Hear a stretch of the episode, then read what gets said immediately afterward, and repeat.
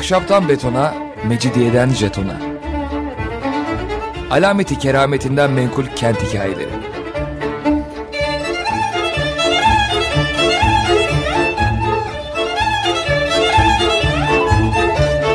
Hazırlayan ve sunan Pınar Erkan.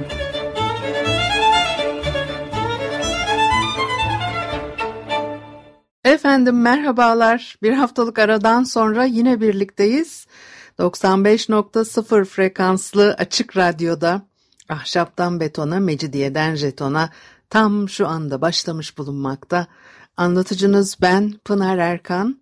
Elektronik posta adresim pinarerkan.yahoo.co.uk Bakalım bu hafta programımızda neler var?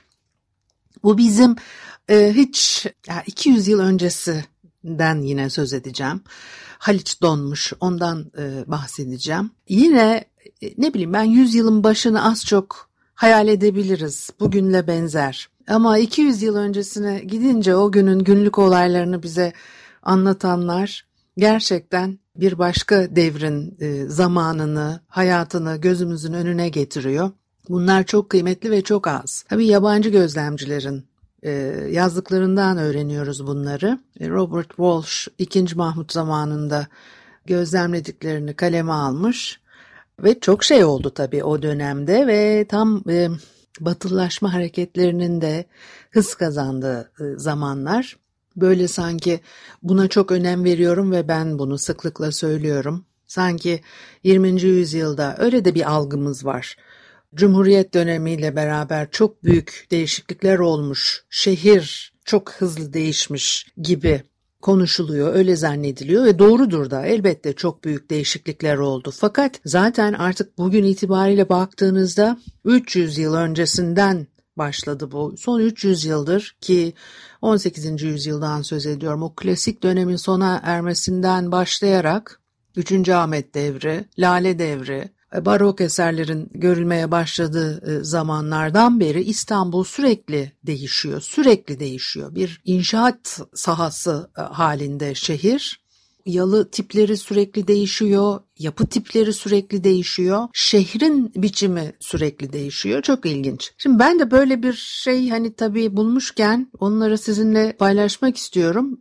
İstanbul'da 1823 senesinde müthiş bir kış yaşanmış. Ve diyorlar ki o güne kadar içimizdeki en yaşlı insanın bile böylesini hatırlamadığı, modern çağ kayıtlarına geçmemiş sertlikte bir kıştı bu. 6 Ocak'ta başlamış Rumların Noel'i olan 6 Ocak'ta e, başladı diyor. Pazartesiden Perşembe'ye kadar 85 saat boyunca yoğun biçimde kar yağdı. Kuzey rüzgarları hiç kesilmedi. Sonra hava açtı. Derece eksi ikiye düştü. Arkasından ayaz başladı. Türkler büyük bir hayretle Halic'in donmuş olduğunu, karşıdan karşıya kayıkla geçilemeyeceğini, kayıkların su üstünde yüzen buz parçaları arasına sıkışıp kaldığını görmüşler. Ve 12 Ocak günü Sadabat'tan Sarayburnu'na kadar tamamen donmuş. O Kağıthane Deresi Vadisi'nden itibaren. Tersanenin oralardan Buzların arasından bir yol açılmış ve birkaç kayık karşı kıyıya geçmiş. Fakat Meyit iskelesi ve e, başka bazı yerlerde buz o kadar kalınmış ki o kayıklar çaresiz yolcularıyla birlikte ortalıkta kala kalmışlar. Yolcular kayıkların yola devam edemeyeceklerini görüyorlar ama buza güvenmedikleri için üstünde yürümekten korkuyorlar. Fener'in karşısında buzun kalınlığı 5 santimden fazlaymış. Şimdi bir meyit iskelesi dedim. O vakitler Kalyoncu Kışlası'nın yanındaymış Meyit iskelesi. O Kasımpaşa'ya hakim sırtlarda e, mezarlıklar var ve buraları Müslüman mezarlığı, kulaksız mezarlığı. E, İstanbul tarafından kayıklarla getirilen cenazeler Meyit iskelesinde karaya çıkarılıyormuş. Meyit de kefenlenmiş insan ölüsü anlamına geliyormuş. Bu ölüm kelimesini biliyorsunuz ya hiç yakıştıramıyoruz ve en olmadık yerde bile vefat etti, vefat etti deyip duruyor. Vefat sayısı falan. Ya ölüm Ölüm sayısı demek nedense böyle bir öz, ölümle yüzleşememe halimiz var. Özellikle bu son bir yılda yaşadıklarımızla birlikte daha çok tanık olduğumuz bir şey. Elbette yeri gelir vefat dersiniz ama bazen de ölüm ölmüş demekte hiçbir mahsur yoktur veya ölüm sayısı ve vefat sayısı. Şimdi aklıma gelmeyen tuhaf kurulmuş cümleler de e, hatırlıyorum ama bu ölümle yüzleşememe hali hem bu kadar e, uç noktalarda yaşayıp hem bu kadar birbirimizi hırpalayıp hem de bu ölümle yüzleşememenin bir e, göstergesi olduğunu düşünüyorum. Vefat Yoksa yani başka türlü daha ulvi anlamlar e, o kadar insan yaşamına değer e, veriyor olsaydık herhalde böyle davranmazdık. Neyse o konuyu bir kenara bırakıyorum. Şimdi her yer donmuş. Fenerin karşısında buzun kalınlığı 5 santimden fazlaymış dedim. Bu ince yapılı gözü pek birkaç e, Rum inip büyük bir rahatlıkla karşı kıyıya gidip geri dönmüşler. Limanda uçuşup duran martılar, karabataklar böyle bu yok ortalıkta. Çünkü hep İstanbul'un e, denizi üzerinde uçan kuşlar, martılar, e, karabataklar söz konusu bu anlatımlarda.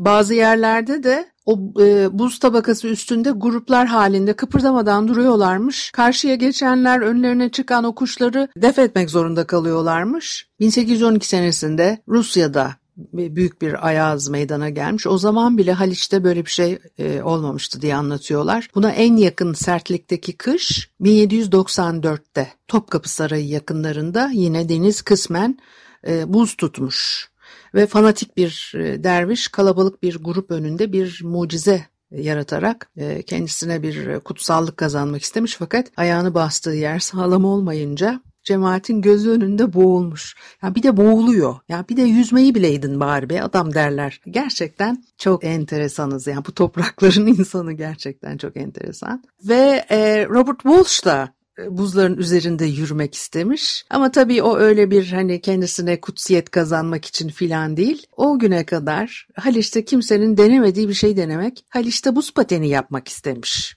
Ve Elçilik Sarayı yakınlarındaki bir demirciye gidiyor. Bir çift paten yapması için e, sipariş veriyor. Fakat e, maalesef o patenler yapılana kadar e, buzlar erimiş. Diyor ki bir Türk zanaatkar gördüğü ve nasıl kullanıldığını bildiği bir aleti bile hızlı yapmayı beceremiyor. Eğer böyle bir avantajı yoksa yani alet edevatı nasıl kullandığını bilmiyorsa daha da yavaş ilerliyor iş. Zaten Türkler için bunu genellikle söylüyorlar. Aslında biraz da kar karışık bir taraftan çok iş bilir olduklarını bir taraftan da işte böyle aslında ağırdan almak başka bir şey tabii. O iş bilir olmakla alakalı bir şey değil ama çok e, yavaş davrandıkları genellikle e, anlatılır kaynaklarda. Ne güzel Haliç'te patenle kayacaktım ama olmadı diyor. E, herhalde en çok anlattığımız hikayelerden biri olarak tarihe geçerdi gerçekten de bunu başarabilseydi. Bu Ayaz'dan bütün Karadeniz kıyıları payını almış. Odessa limanında kıyıdan epey açıklara kadar deniz donmuş gemiler boşalttıkları yükü neredeyse 3 kilometre kadar buz üstünden nakletmek zorunda kalmışlar. Ve o buz tabakaları e, Serpenteria adasına kadar e, uzanmış ve Tuna'nın ağzını tıkamış. Ya, çok ender gerçekleşen olaylardan biri ama olduğu zaman da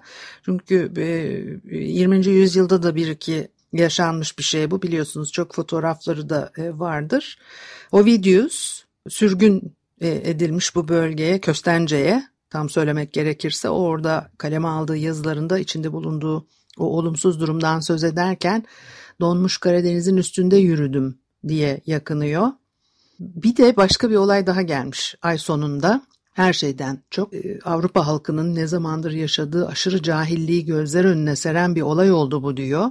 İngilizce çıkan e, almanaklarda 26 Ocak'ta bir ay tutulmasından söz ediliyormuş ve e, boylamlara göre saat farkı hesaplıyorlar. Burada yani İstanbul'da ayın tutulması sırasında doğacağını öğrenmişler ve Türkler de karanlığı dağıtabilmek için davul zurna çalacaklarmış. Herkes tabii merakla beklemeye başlıyor nasıl olacak diye. E, ay doğduğu zaman gökyüzünde çok yoğun bulutlar varmış. E, diyor ki ben hani hayal kırıklığı yaşadım e, Walsh söylüyor bunu ama bir süre sonra bulutlar dağıldığında ayın bir kısmı hala karanlıktaymış. Dörtte üçünün üstü bir tülle örtülmüş gibi e, ve sarayın aşağısından Kasımpaşa taraflarından bir çığlık duyuluyor. Sonra ay tümüyle meydana çıkana kadar davullar çalmışlar, çığlıklar atmaya devam etmişler. Ve diyor ki en sonunda ay onu yutmaya çalışan canavarın ağzından kurtarılmıştı. Hep böyle bir takım doğa olaylarına, bir takım olağanüstü, doğaüstü hikayeler yazıyorlar ya. Ve ondan sonra deprem oldu diyor. Yani bir ay geçmiş üstünden deprem oldu. Hepimiz kenti yerle bir eden birçok binanın yıkılmasına yol açan eski sarsıntıları hatırladık diyor. Pera 24 Şubat pazartesi günü saat 12 e, sıralarında sallanmış. Deprem sarayın üst katındaki odalarda bayağı hissedilmiş. E, Prusya sarayından çan sesleri gelmeye başlamış ve e, İrlanda'da o kadar deprem olmuyor fakat Walsh çok etkileniyor İstanbul'da yaşadığı bu küçük depremden. Bir de yangınlar var. Programın ikinci bölümünde o yangınlardan söz edeceğim size. İstanbul'un felaketleri çok biliyorsunuz. O güzel kentin başına gelen felaketlere bir de yangın eklenmişti. Bir yangında Sadece bir iki evin hasar gördüğünü, geriye camları kırılmış, isten kararmış, hoş olmayan bir bina kaldığını ve bir sigorta gazetesinde birkaç bin sterlinlik zarardan söz eden paragraf yayınlandığını düşünebilirsiniz diyor. Ama burada yangın bambaşka bir şey. Yalnızca evler değil, bütün bir sokak yanıyor. Yalnızca pencereler ve çatılar zarar görmüyor, bütün binalar yerle bir oluyor. Bütün bölge yanıp kül oluyor, bazen geriye bir duvar bile kalmıyor. Ve o e, tanık olduğu yangını öyle anlatıyor. O yangın da 1823 e, 2 Mart 1823'te Tophane'de çıkan büyük yangın Arabacılar Kışlası yanıyor ki ondan sonra e, bir daha inşa edilmiştir. Firuza Mahallesi, Dökümhane, e, Ermeni Kilisesi, Cihangir Camii birçok yapı mescit yanıyor bu yangınla. Malum İstanbul'un yangınları Türkler yangına karşı fevkalade önlemler alıyorlar ama kendi evlerini pek de umursamıyorlar diyor. Pera'da uyuduğu ilk gece olağan dışı bir sesle uyanmış. Sanki dışarıda birileri bir şeyle sertçe taşlara vuruyor. Çıkan ses gecenin sessizliğinde kaba taşlarla döşeli kaldırımlarda yankılanıyor. Her vuruştan sonra birisi hafif bir sesle ağır ağır ritmik bir şeyler söylüyordu diyor. Ne olduğunu anlamak için kalkıp pencereden dışarı bakmış ve bekçiler gibi giyinmiş bir Türk'ün Elinde bir fener, öbür elinde bir ucunda demir bir çengel bulunan uzun bir sırıkla kaldırıma vurduğunu görmüş. Ondan sonra önce kaldırıma vuruyormuş, ondan sonra da durup bir şeyler mırıldanıyormuş. Bunlara pasavan deniyordu diyor. Geceleri dolaşıp yangın olup olmadığını kontrol ediyorlarmış. E, dolaşırken de bir yangın gördükleri zaman yangın var diye bağırıyorlar ve bütün mahalleyi ayağa kaldırıyorlar. Gündüz yürürken o uzun e, sırıkların belli yerlerde askerlerin misket tüfekleri gibi dizili olduğunu görüyordunuz ve saray kapısının yakınlarında da böyle bir sırık istifi vardı diyor o zamana ait görüntüler. Eski İstanbul'da yangınları halka haber veren görevlilere köşklü denirmiş. O isim de Beyazıt Yangın Kulesi'ne yangın e, köşkü denmesinden kaynaklanıyor. Yangını haber verebilmek için gündüzleri yalnızca resmi daire ve karakollara, geceleri de karakollara ve mahalle bekçilerine vuruyorlarmış. Ellerinde ucu süngü gibi parlayan bir kargı var ve bu kargının koştukça sallanan püskülleri olurmuş. Geceleri de böyle işkembe fener dedikleri muşambadan böyle akordeon biçiminde bir fener taşıyarak dolaşıyorlar filan. O zamana ait yangınla ilgili e, enteresanlıklar. Bir müzik arası verelim ondan sonra devam edelim. Efendim Açık Radyo'da Ahşaptan Betona, Mecidiyeden Jeton'a devam ediyor. Ali ile Pınar Erkan'ı dinlemektesiniz. Ve 2. Mahmut zamanı İstanbul'undan söz ediyorduk. 2. Mahmut'un hangi zamanda hüküm sürdüğünü bilmeyenler varsa eğer içinizde 19. yüzyılın başlarıdır bu 1820'ler kabaca ve bir yabancı gözlemcinin anlattıklarından o günlük olaylarla ilgili bir yangından söz etmeye devam edeceğim. Çıkan yangınları önlemek için tulumbacılar var tabii bir de. Ee, üstlerinde sadece dizlik ve kolsuz yelekler olurmuş. Kolları, göğüsleri, boyunları çıplak. Böyle hepsi kaslı, olağanüstü güçlü adamlar. Ee, ve başlarında ters döndürülmüş bakır tasları anımsatan miğferleri olurmuş. Yangın tası diyorlar onlara.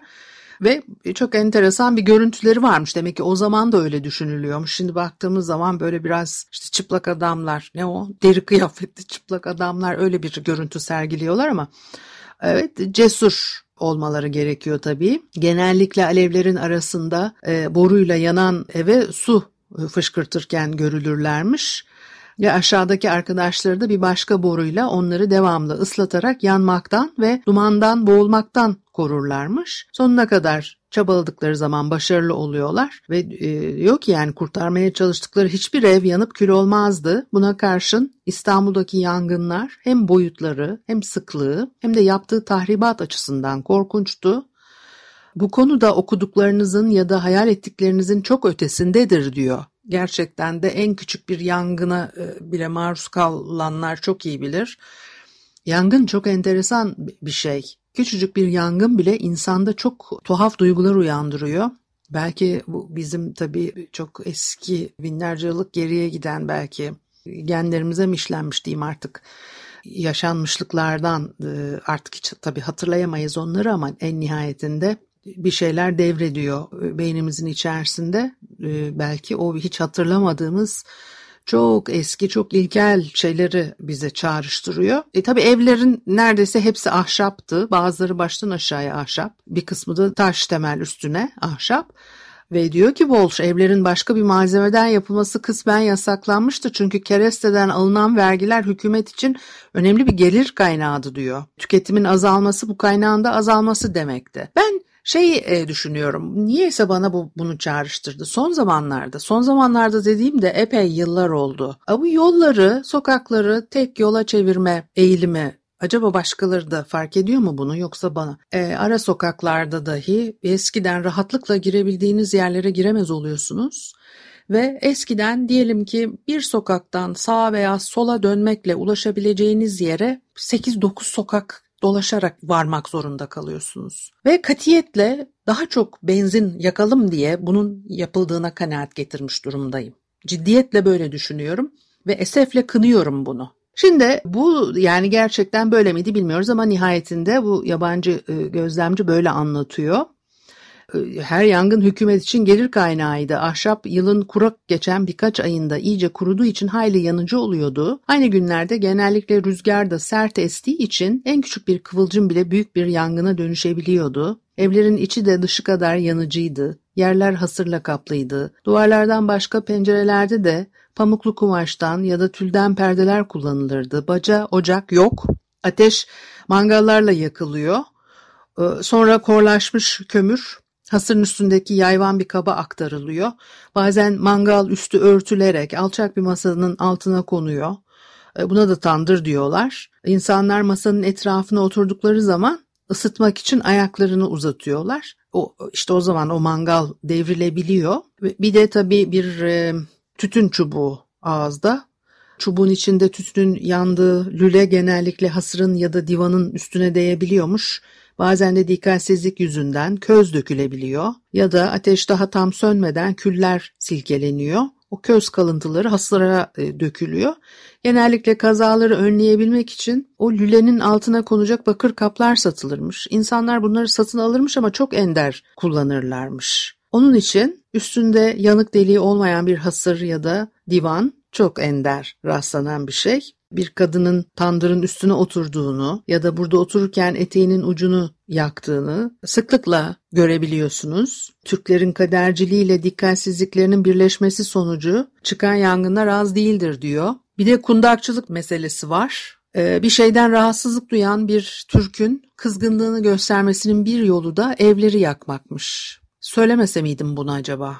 Kundaklamak bir memnuniyetsizlik işareti genellikle bir soruşturma ve tazminatın habercisiymiş ve bu açıdan bir dereceye kadar meşru bile sayılabiliyormuş. Bir sokağın boydan boya yanması o e, mahalle toplantısı gibi bir olaydı diyor Walsh. Bir uyarı olarak kabul ediliyordu. Kundaklamada kundak işte bir yanıcı maddenin etrafına paçavralar sararak çeşitli yumaklar oluşturuyorlarmış.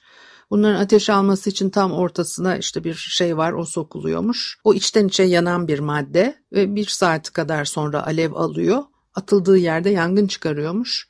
Kundak e, ya taş bağlanarak atılıyor ya da olduğu gibi yere bırakılıyormuş. Yangınların kasıtlı çıkarılıp çıkarılmadığı e, yanındaki eve sıçrayıp sıçramamasından anlaşılıyormuş. Eğer yalnızca bir ev yanmışsa onun kundaklama olduğuna kanaat getiriliyormuş. Bütün bu nedenlerden ötürü belki de dünyada İstanbul'daki kadar sık ve büyük yangın yaşayan başka bir kent yoktur diyor. Geçmiş programlarda Mustafa Reşit Paşa'nın Avrupa'da e, elçilik görevini yaparken kendisine söylenenlerden ne kadar rahatsız olduğunu çok kereler konuştuk. E, İstanbul'daki yangınlara e, ne gözle baktığını Batılıların bunları defalarca kere konuştuk. Bir işin bu boyutu var gerçekten can sıkıcı. Ve hatta inanılır gibi değil diyeceğim. Detot 1755 senesinde çıkmış bir yangından söz ediyor. O yangında alevler sadrazamın sarayın yanındaki konağını e, yok edip Ayasofya'ya sıçramış. Kurşun kubbeler sıcaktan eriyip su gibi akmışlar bu yangında. Söndürmeye çalışanlar da haşlanmış. O rüzgar yön değiştirip doğudan esmeye başlayınca yangın üç koldan ilerliyor. Bunlardan ikisi e, yangının sıçramasını engellemek amacıyla o bir evi yıkmaya e, çalışan Yeniçeriler varmış. O Yeniçeri ortasının bulunduğu alanı etrafından böyle sarmış. Hepsi dumandan boğulmuş ya da yanmışlar. O yangında da kentin üçte ikisi yok olmuş. Pera'da oturan yaşlı bir bey 4 ay içinde 74 yangın çıktığını tespit ettiğini söylüyor.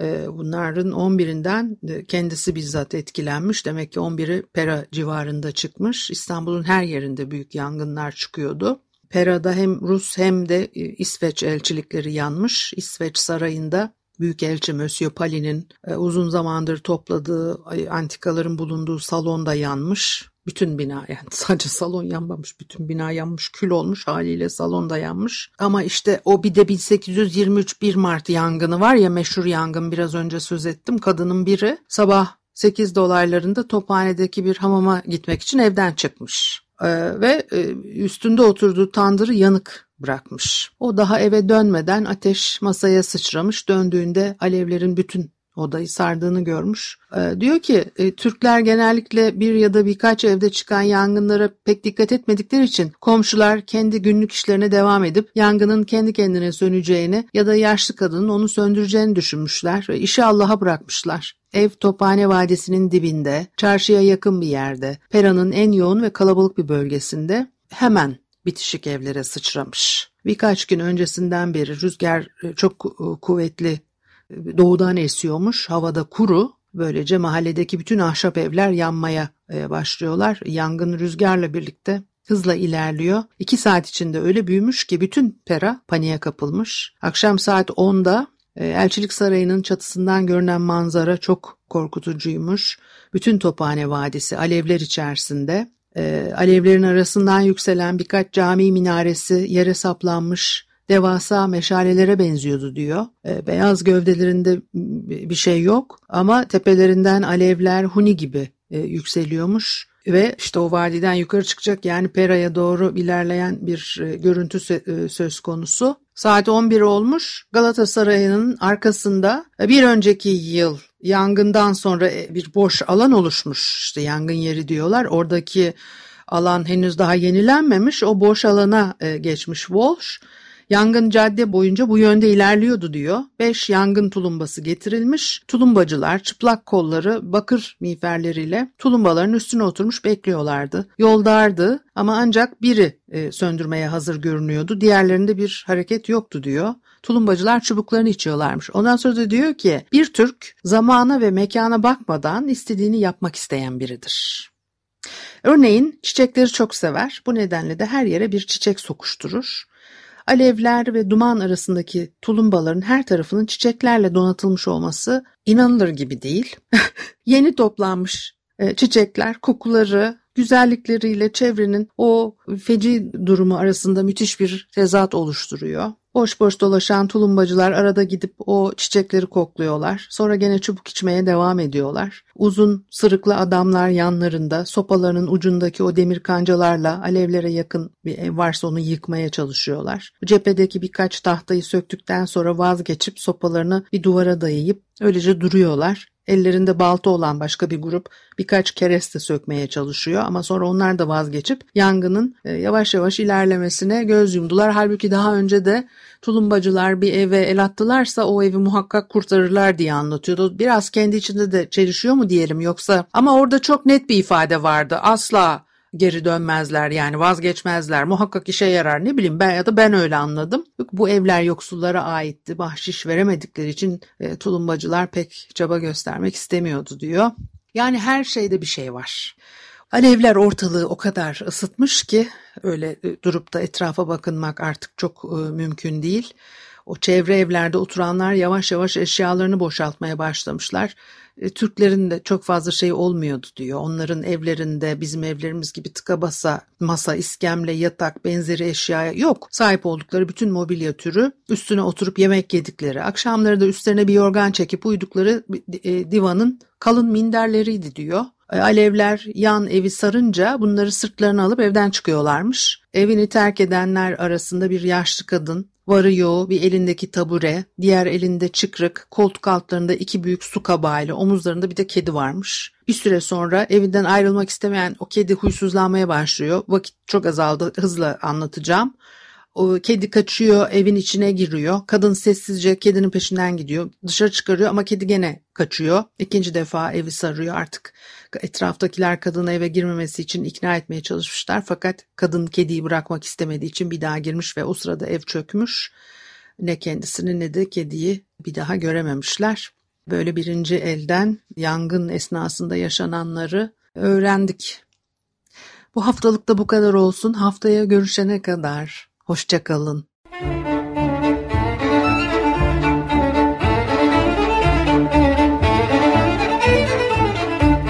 Ahşaptan betona, mecidiyeden jetona.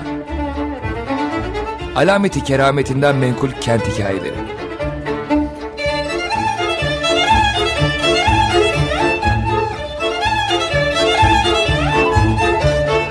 Hazırlayan ve sunan Pınar Erkan